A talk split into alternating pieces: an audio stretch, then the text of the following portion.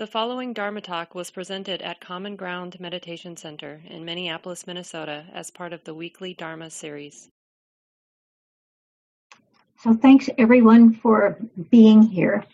Um, before we get started on the parami um, of truthfulness, did anyone want to say anything in response to how practicing with patience went this past week? I know I, for one, was acutely aware of my impatience at, at times.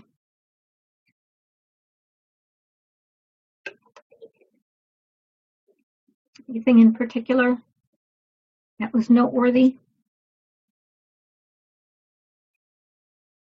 I did have, I was paying attention to um, impatience and phone calls, business, you know, when you're on with the Mm-hmm.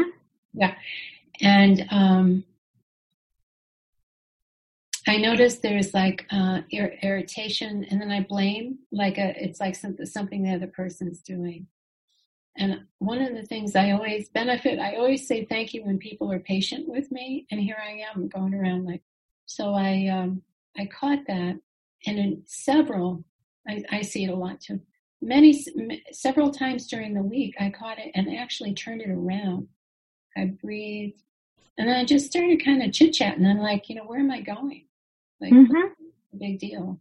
And um, i had lovely conversations with these people. And we ended up having really you know just pleasant um, so i appreciated that.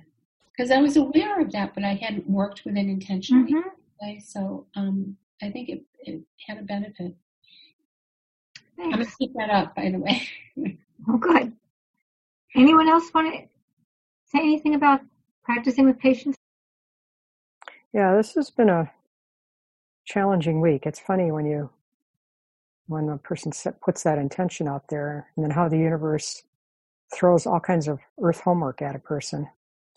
Um, I and we already had it to be. I say we, my partner and I, because we've been um, looking for renters for next door in, in, in the duplex that we live in, and that in itself during the COVID nineteen is an extraordinary time to be even trying doing something like that, mm-hmm. and then to try and have patience. Well, let's let's put it this way. I I was very aware when I was impatient, which was a lot of times, um, and found it to be very stress, very stressful doing this. But the other day, I kind of had a little bit of a breakthrough, and this was um, the other day when Kamala Masters and, and Steve Armstrong spoke. Um, and what what Kamala kind of, uh, I'm not quoting perfectly, but what I love, we were discussing, she was, they were discussing compassion. Mm-hmm. And uh, she says, you know, she says, I just like to keep it really simple. Uh, when it was in, in, in, terms of practicing the Brahma Viharas, because I've been doing met, the metta and I have multiple different phrases. But then she said compassion. And she says, I use this simple phrase, something to the effect of, may my heart be open to this. Mm-hmm. And that's all she said. And I thought, oh yeah.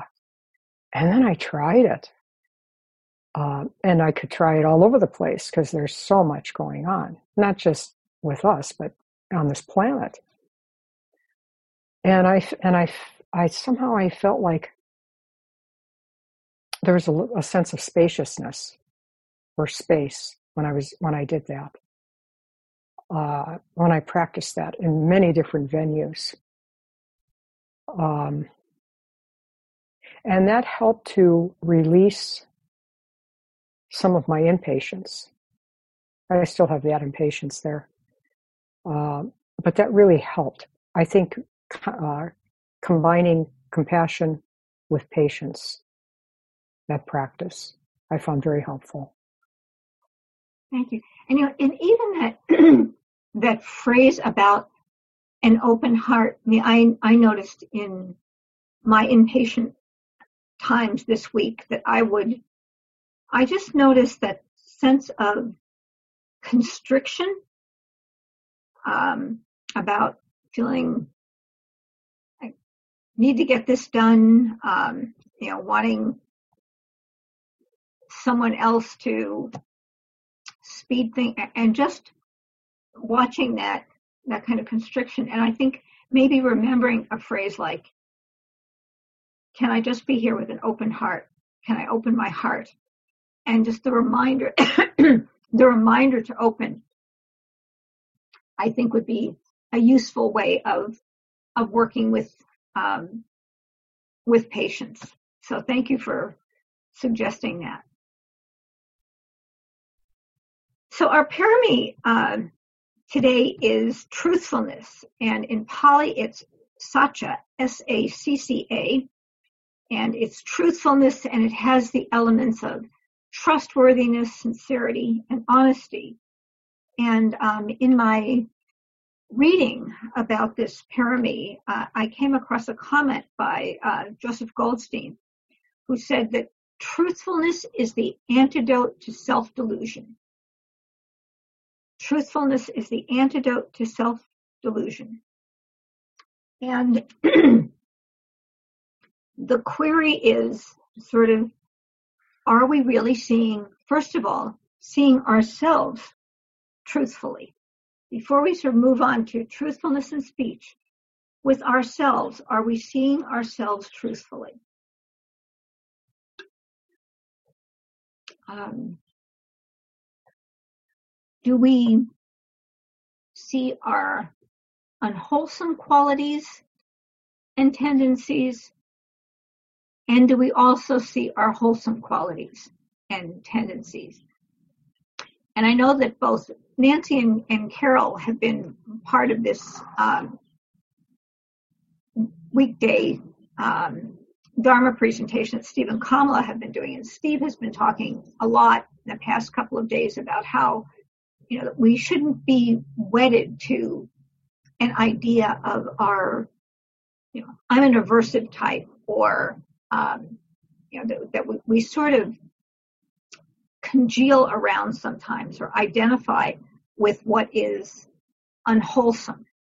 Um, and to see those as kind of states that arise and, and pass away.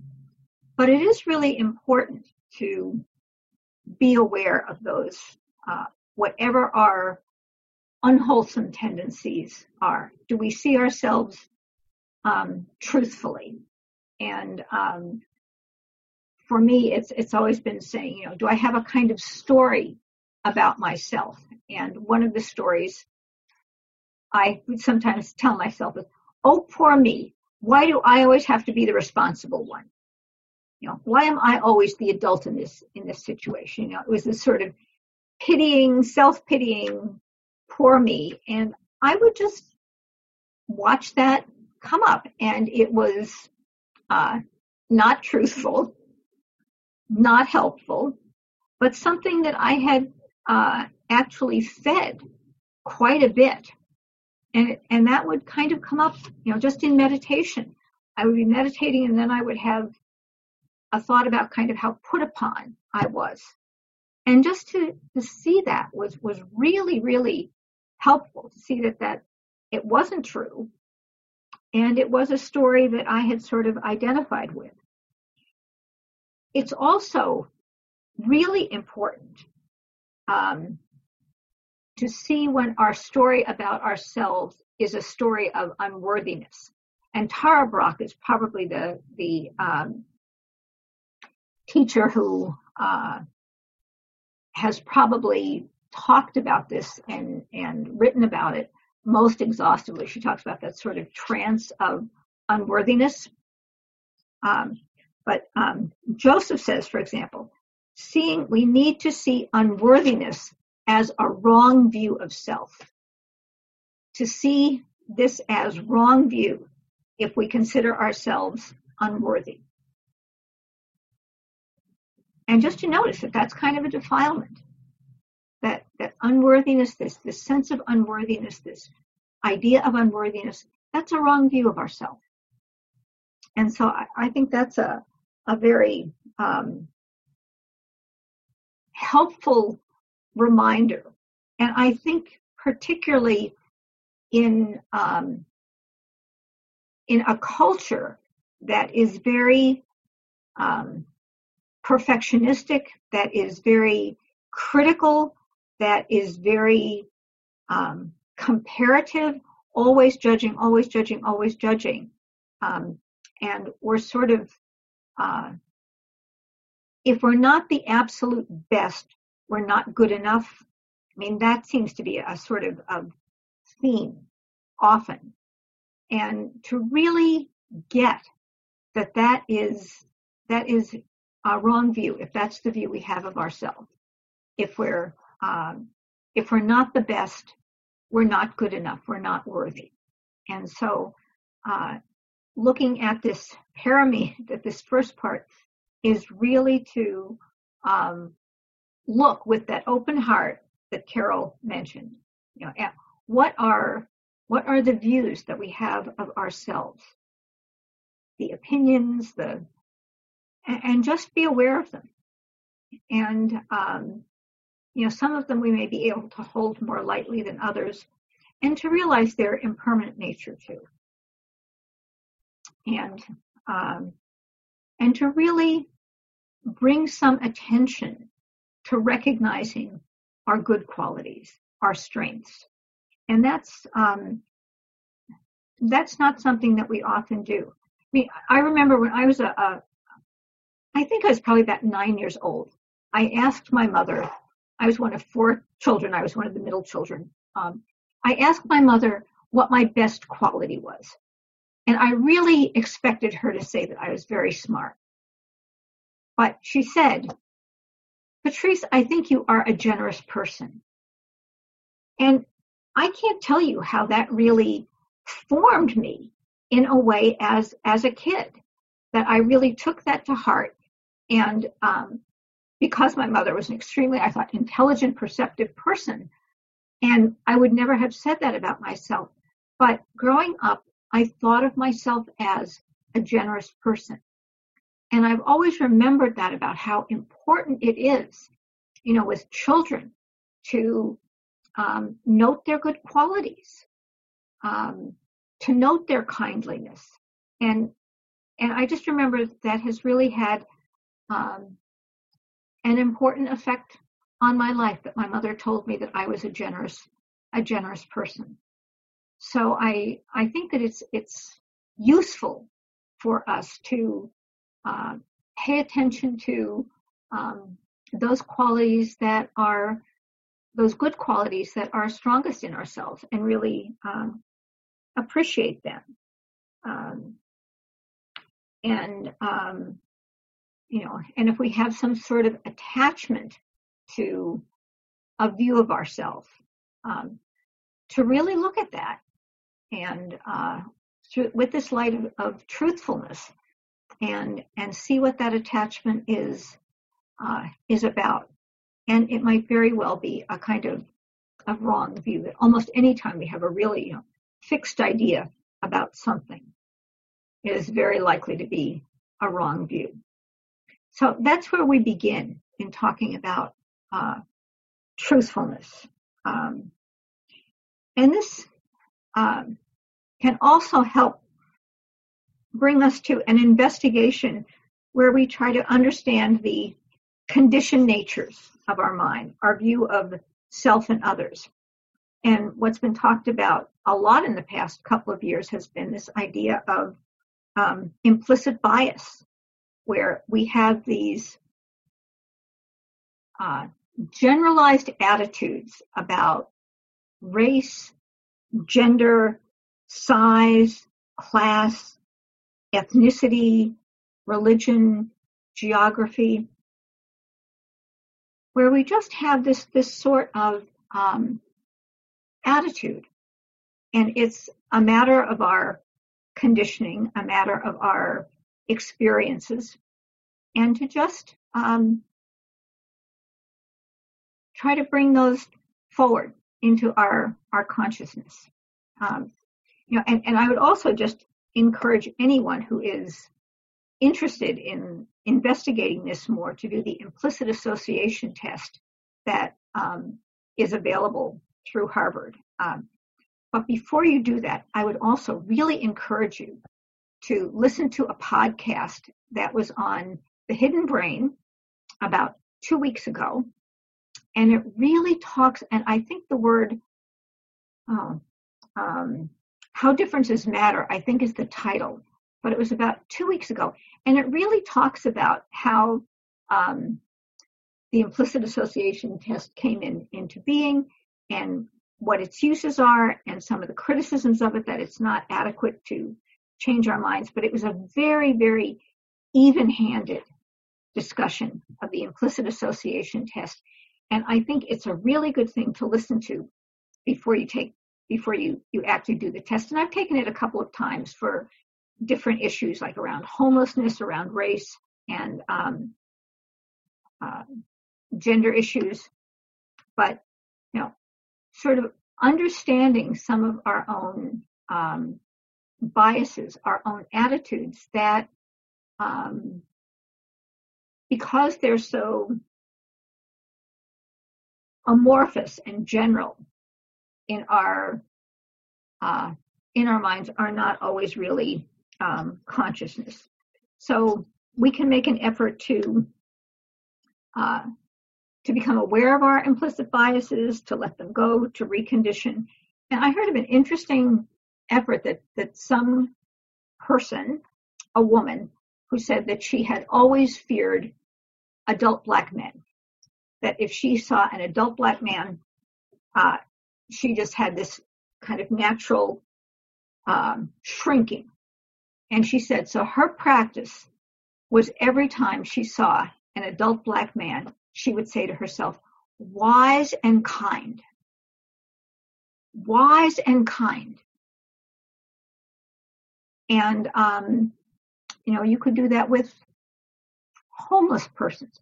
Any, you know, you, you sort of recondition your mind. And it's not something that works permanently. I, I remember reading about someone um, who had as their screensaver a woman in a hard hat breastfeeding a child. And that was what they um, they use to, to, sort of remind themselves to uh, let go of um, the, the, sort of narrow thinking and, and biases. So we can, you know, we can really work with something like that in in the sense of having a more truthful, more accurate um, not a perception of other people, but sort of just um, sorting out our own our own minds, so that you know we can eventually our preferences can just be preferences. You know, the kind of ice cream you like, the kind of food you like, the kind of music you like, that we can have preferences and they're just preferences. They're not these these sorts of, biases that make us judge one thing superior um, to another. And a really good example, what for me was a tremendous example in learning about this was years ago when I, I worked in the arts and, and was writing a lot of uh, criticism.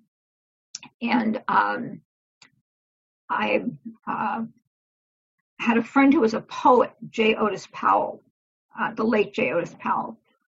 And he would give me his poems and they just have everything in them lots of metaphors lots of images. And um, i would always think you know you take one you have one metaphor one image kind of the, the dominant uh, motif and then you have little variations. And i you know in painting there's the foreground there's the background. And i was looking at uh, and and J. Otis said to me but it's all in there. It's all in there. Everything belongs. And I was looking at some um, African American art, and there was so much going on, and and it wasn't you know foreground, middle ground, background, and it was lots of different color and the sort of polyrhythmic music, and I finally got this was an aesthetic of abundance. This was not an aesthetic of of ordering. It was not, you know, sort of the ballet with the the prima ballerina and the the dancer and then the corps. It was not, you know, sort of a recreation of, of feudal Europe. That this was an aesthetic of abundance, and so much uh, African American work was that way. That it was inclusive. Everything belonged, and it was just a different aesthetic. And you know, it really changed. You know, blew my mind to realize, oh, this is just a different aesthetic. And once I got that, I could really, really appreciate the work. But I had this this bias um, that was pretty unconscious to me about, you know, what a poem, how a poem should be, how a painting should be, and it was, you know, also, you know, the sort of Aristotelian, you know, beginning, middle, end. Um, and it it was just it was so freeing. I guess that's what I want to say. You know, when we can can see these biases in ourselves, it is such a taste of freedom. And first it's first it's horrible, right? First it's it's shocking. But then when we can let go of that, when we can kind of break through that, when we when that that comes up and we can just see it for what it is, it is such a taste of freedom. So this is, uh, you know, part of this idea about about truthfulness is first of all just working with with our own minds. And um, and really having you know, all of the other virtues we, we've talked about, um, bringing that to the investigation of our own minds, um, and uh, and just being able to hang in there till we can have this sort of truthful um, uh, sense of of uh, of ourselves in a way. And then the arena that we are probably more familiar in working in truthfulness, and that is in, in speech. And the Buddhist guidelines on speech are um, is it true? Is it helpful? Is it timely? And is it offered without ill will? And last week, Carol said, no, for the one, is it timely? Like, what's the context in which we're speaking? So is it is it true? Is it helpful? And and another way of saying that is, does this need to be said? Does this need to be said? What's the context in which we're saying it? And can it be said without ill will? And, you know, we might not always be able to, um, to sort of meet all those four conditions. But it really helps us to be aware of that. It really helps us if we can, um, first of all, um, pay attention to the truthfulness of things. And you know, there there is such a temptation to pass on information that reinforces our own um, our own position, our own likes, our own dislikes, um,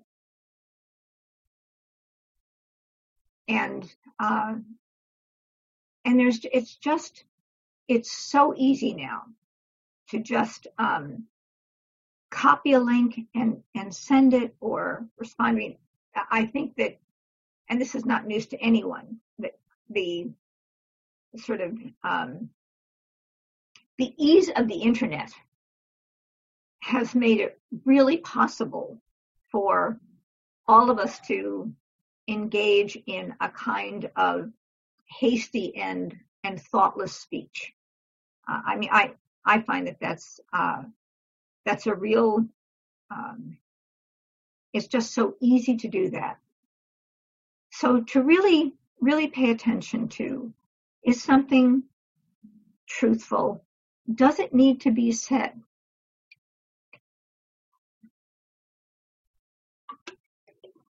That question of is it helpful? Is it helpful speech? Is it timely? What's the context for it? Um, and finally, are we offering it without ill will?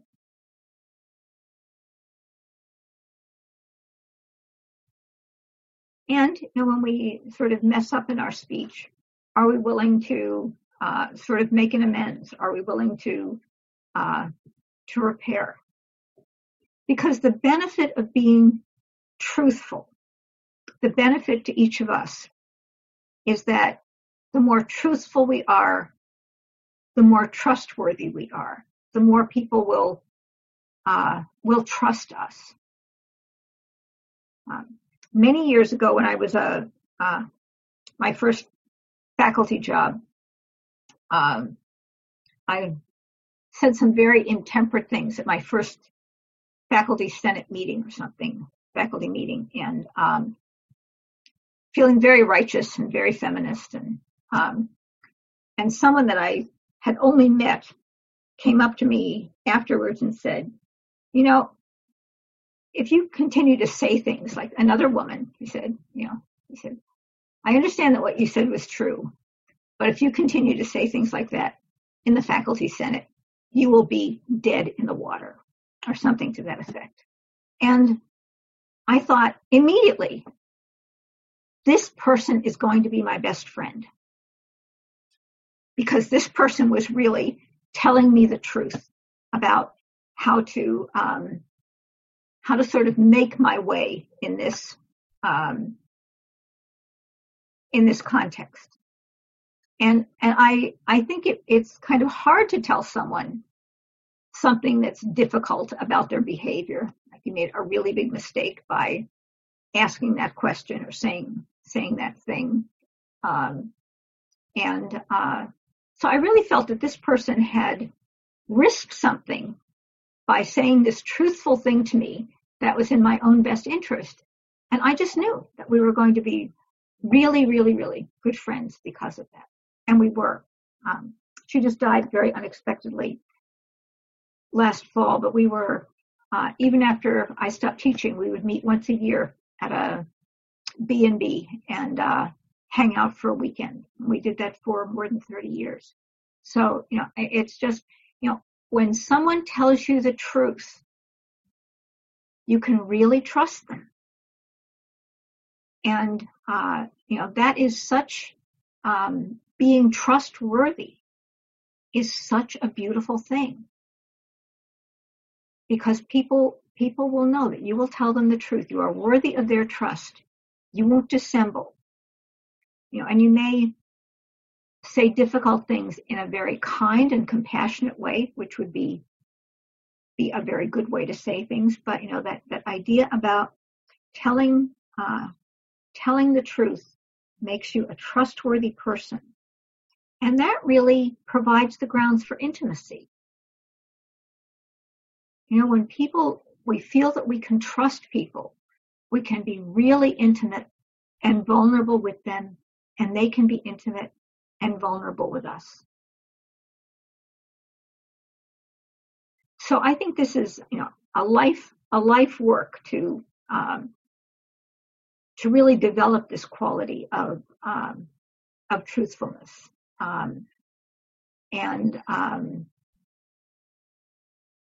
and it, it's uh, it's a great strength. It really is a strength these days to be able to um, to speak truthfully, to say something that needs to be said, to say it in the appropriate context, and to do it without ill will.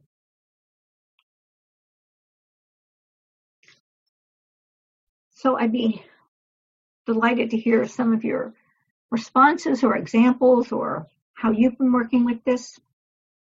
And just unmute yourself and jump in.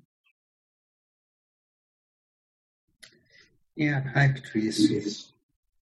Um, I was in um, one of Nancy's yoga classes the other day, and she usually gives, you know, a short talk, you know, something about the Dharma as an introduction, and and she was talking about you know we don't go from delusion to being awake that you go from you know being deluded to being confused confused. And I'm, right now i'm deep deep in this confused state. And um, i could see you know how i've been deluded but i'm not really getting a clear picture of things. And it's just very difficult you know especially with relationships i've had with people all my life where this is it's just difficult, you know, to uh, maintain friendships, you know, deep friendships of people I've known without uh, annoying them, you know. And I, that's just, just my comment is the truthfulness. I understand this, but um,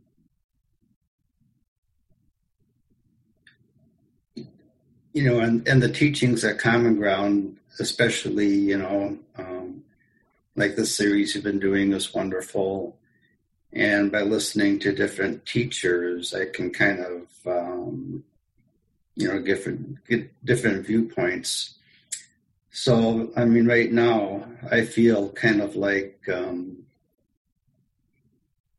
like anytime you try and learn a skilled activity, you know, in music or art or writing, a, you know, whatever it is, paddling a kayak, um, you go the first part of it is always you know the technical aspects of it you know being able to play scales and arpeggios and it takes quite a while before you can produce anything that looks like music and you just kind of have to suffer suffer with it and the people that listen to you have to suffer with you too you know until you can get it and uh,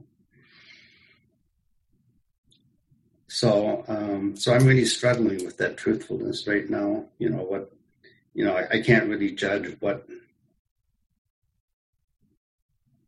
I don't know what's true and what's not true just because my viewpoints are, are switching and I'm seeing so many different sides to things right now, especially, you know, with this unrest, you know, that we are going through this, this change.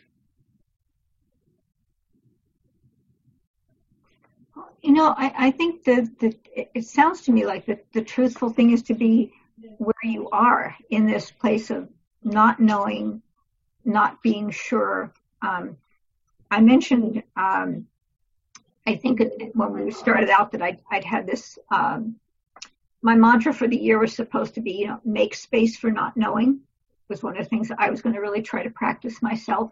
Make space for not knowing about not always having to have an opinion right away of needing to understand right away because my own uh, MO is sort of to have an opinion pretty quickly, um, to try to master the material very quickly. Um, and I'm really trying to make, in my own practice, more space for not knowing. So with some of the issues that have um, come up recently, um, like um, you know, around uh, defund the police.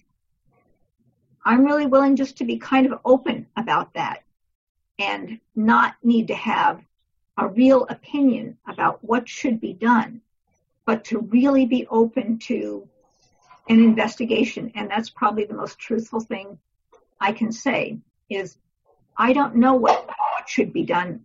I know something should be done, but I don't know what, and I'm really open. So I, I think that I don't know if this gets at what you're you're saying, Kevin, but this idea of be, about being really honest when we don't know. That's a I think a an important um, point to just be really honest when we don't know, and when we we you know we don't have an opinion or we don't we don't know enough to have an opinion. Um, so, and I think also that um, there is something in the way in which um, a lot of interaction takes place that stays on a very superficial level. And that when we bring more sincerity and um, you know, sort of uh, wanting to wanting to be more deeper, more vulnerable, more more truthful, more intimate. That um, many people will just want to back off.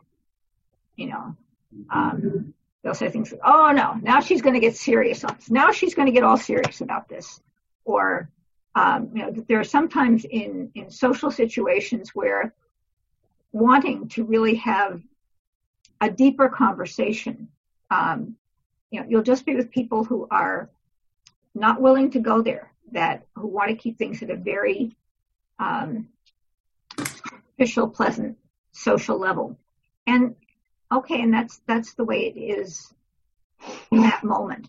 But I think, um, and and this is a generalization, um, but I think especially for men, men talking with men, I think that is is hard sometimes when um, uh, based on um, my partner's experience or I'm watching um, sometimes I, I think it's um, it's hard, maybe harder for men to have intimate conversations among themselves than for women to have those conversations with men or women to have them with with other other women. And I think that's part of just that socialization about um, you know sort of um, not being vulnerable.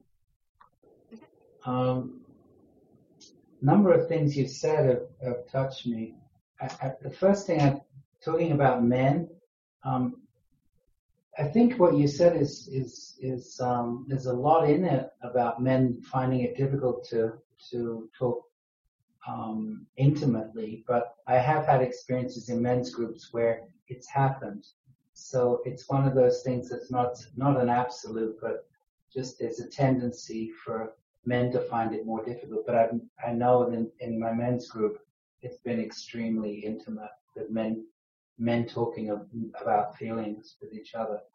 Um, the thing I was intending to say was one idea came this week with we were we were with uh, uh, friends like a socially distant um, dinner and a friend talked about having different churches at this time and I really like that idea in terms of like that's how I'm feeling at the moment because um, as as you've been saying, Patrice, about not knowing, there's a lot of that that I have, and um, you know this idea of being able to take from different churches, as it were.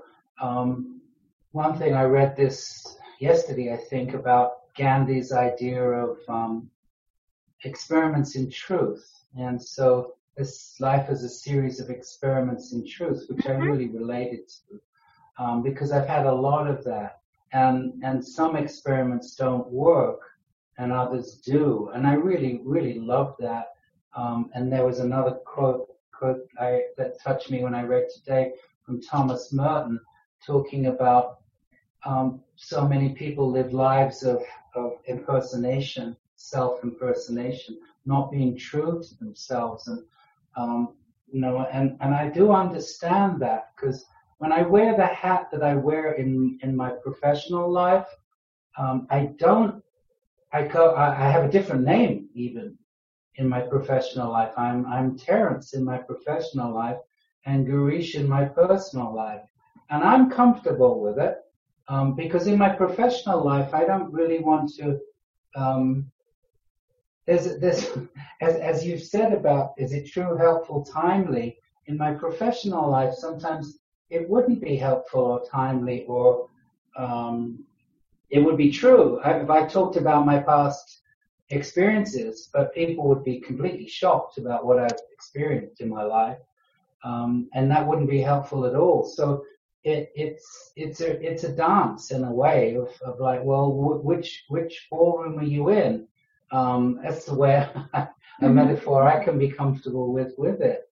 Um, am I in in you know um, the Sufi work that I've done where it's just can be free, free movement, or whether I'm in a ballroom situation doing the waltz. Um, not that I can do the waltz very well, but um, yeah. So there's a lot that's uh, that's going on with that. But I really like the idea of the different, this not knowing.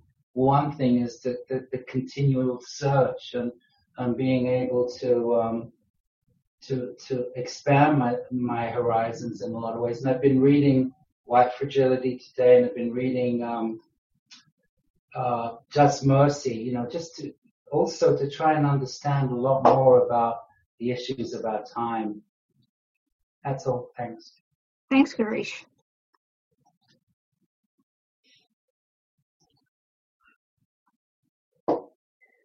Okay, um, I'd like to say that um, my understanding or, or, my understanding of truth has um, quite a lot to do with wisdom and um,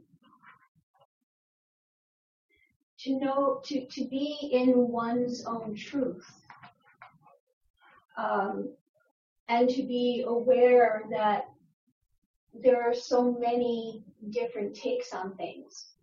And so someone else's truth is going to also be different from mine.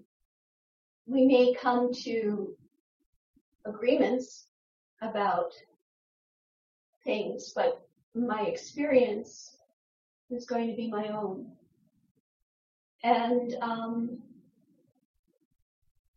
I think that with truth, you you also mentioned trust, and I think that um, it's also very cultural.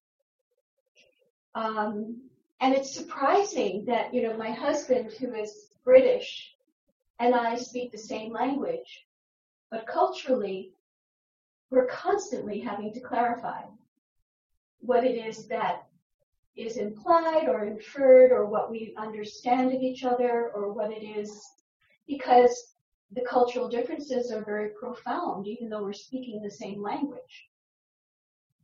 And I think that um, when when we start to look at um, the cultural differences between me being a, a native New Yorker and coming to the Midwest, coming to the Twin Cities, that the cultural differences there are also huge, and we're all Americans. So it, it's very, um, I think that, that what's happening here, the um, uprising, the explosion of um, awareness and, and, and, and violence that is around racism and then also trying to deal with COVID has completely um, uh, changed our reality.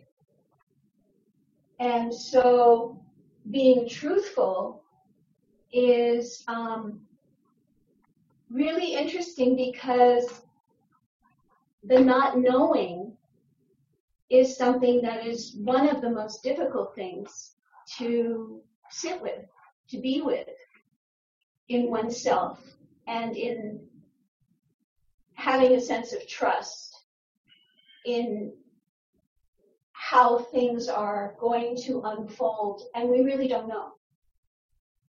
And so um, the truthfulness, as you were saying too, and I make this gesture because I was a dancer and I still sometimes struggle with finding the words, but to articulate what you were talking and pointing to, Patrice, I think that you're saying too, like, you know, we get fixed in our biases, but we, we get fixed in wanting to be, wanting things to be recognizable, wanting things to be easily identified, wanting things to be, I mean, in a, in a very large picture.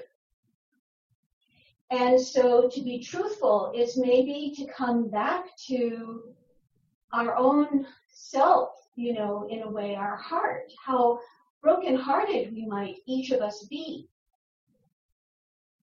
and how uncertain that is.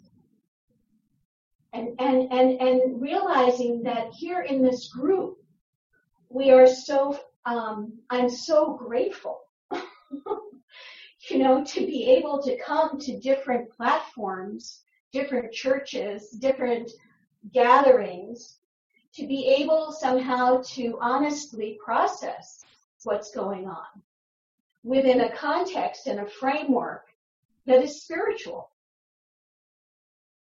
So, you know, I guess that's my piece. But I, you know, I, I, I want to thank you, but I, I, I think that there's a lot of wisdom here in the group itself, you know, for for being able to talk about this from a place that's real.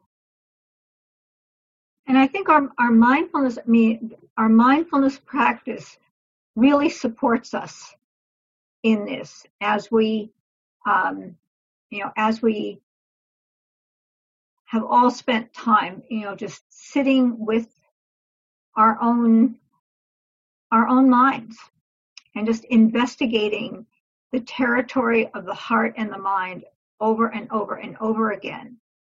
And, um, you know, I, I think that, that, that really prepares us for these difficult, um,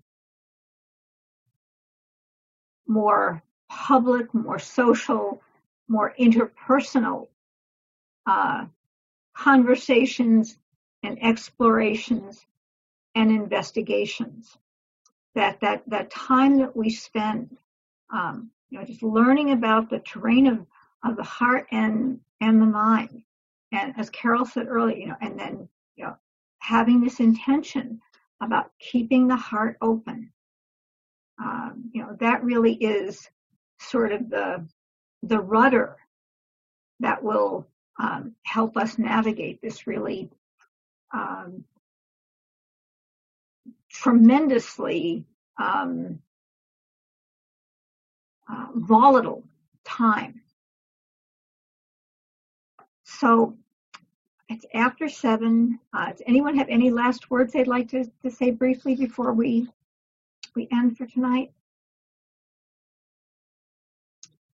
I really um, appreciate, as always, your all being here. It just feels great to investigate these uh, paramis together. And um, I hope you'll be here next week. So have a good night. This talk, like all programs at Common Ground, is offered freely in the spirit of generosity. To learn more about Common Ground and its programs, or if you would like to donate, please visit our website www.commongroundmeditation.org. Thank you for listening. To learn how you can support the teachers and Dharma Seed, please visit dharmaseed.org slash donate.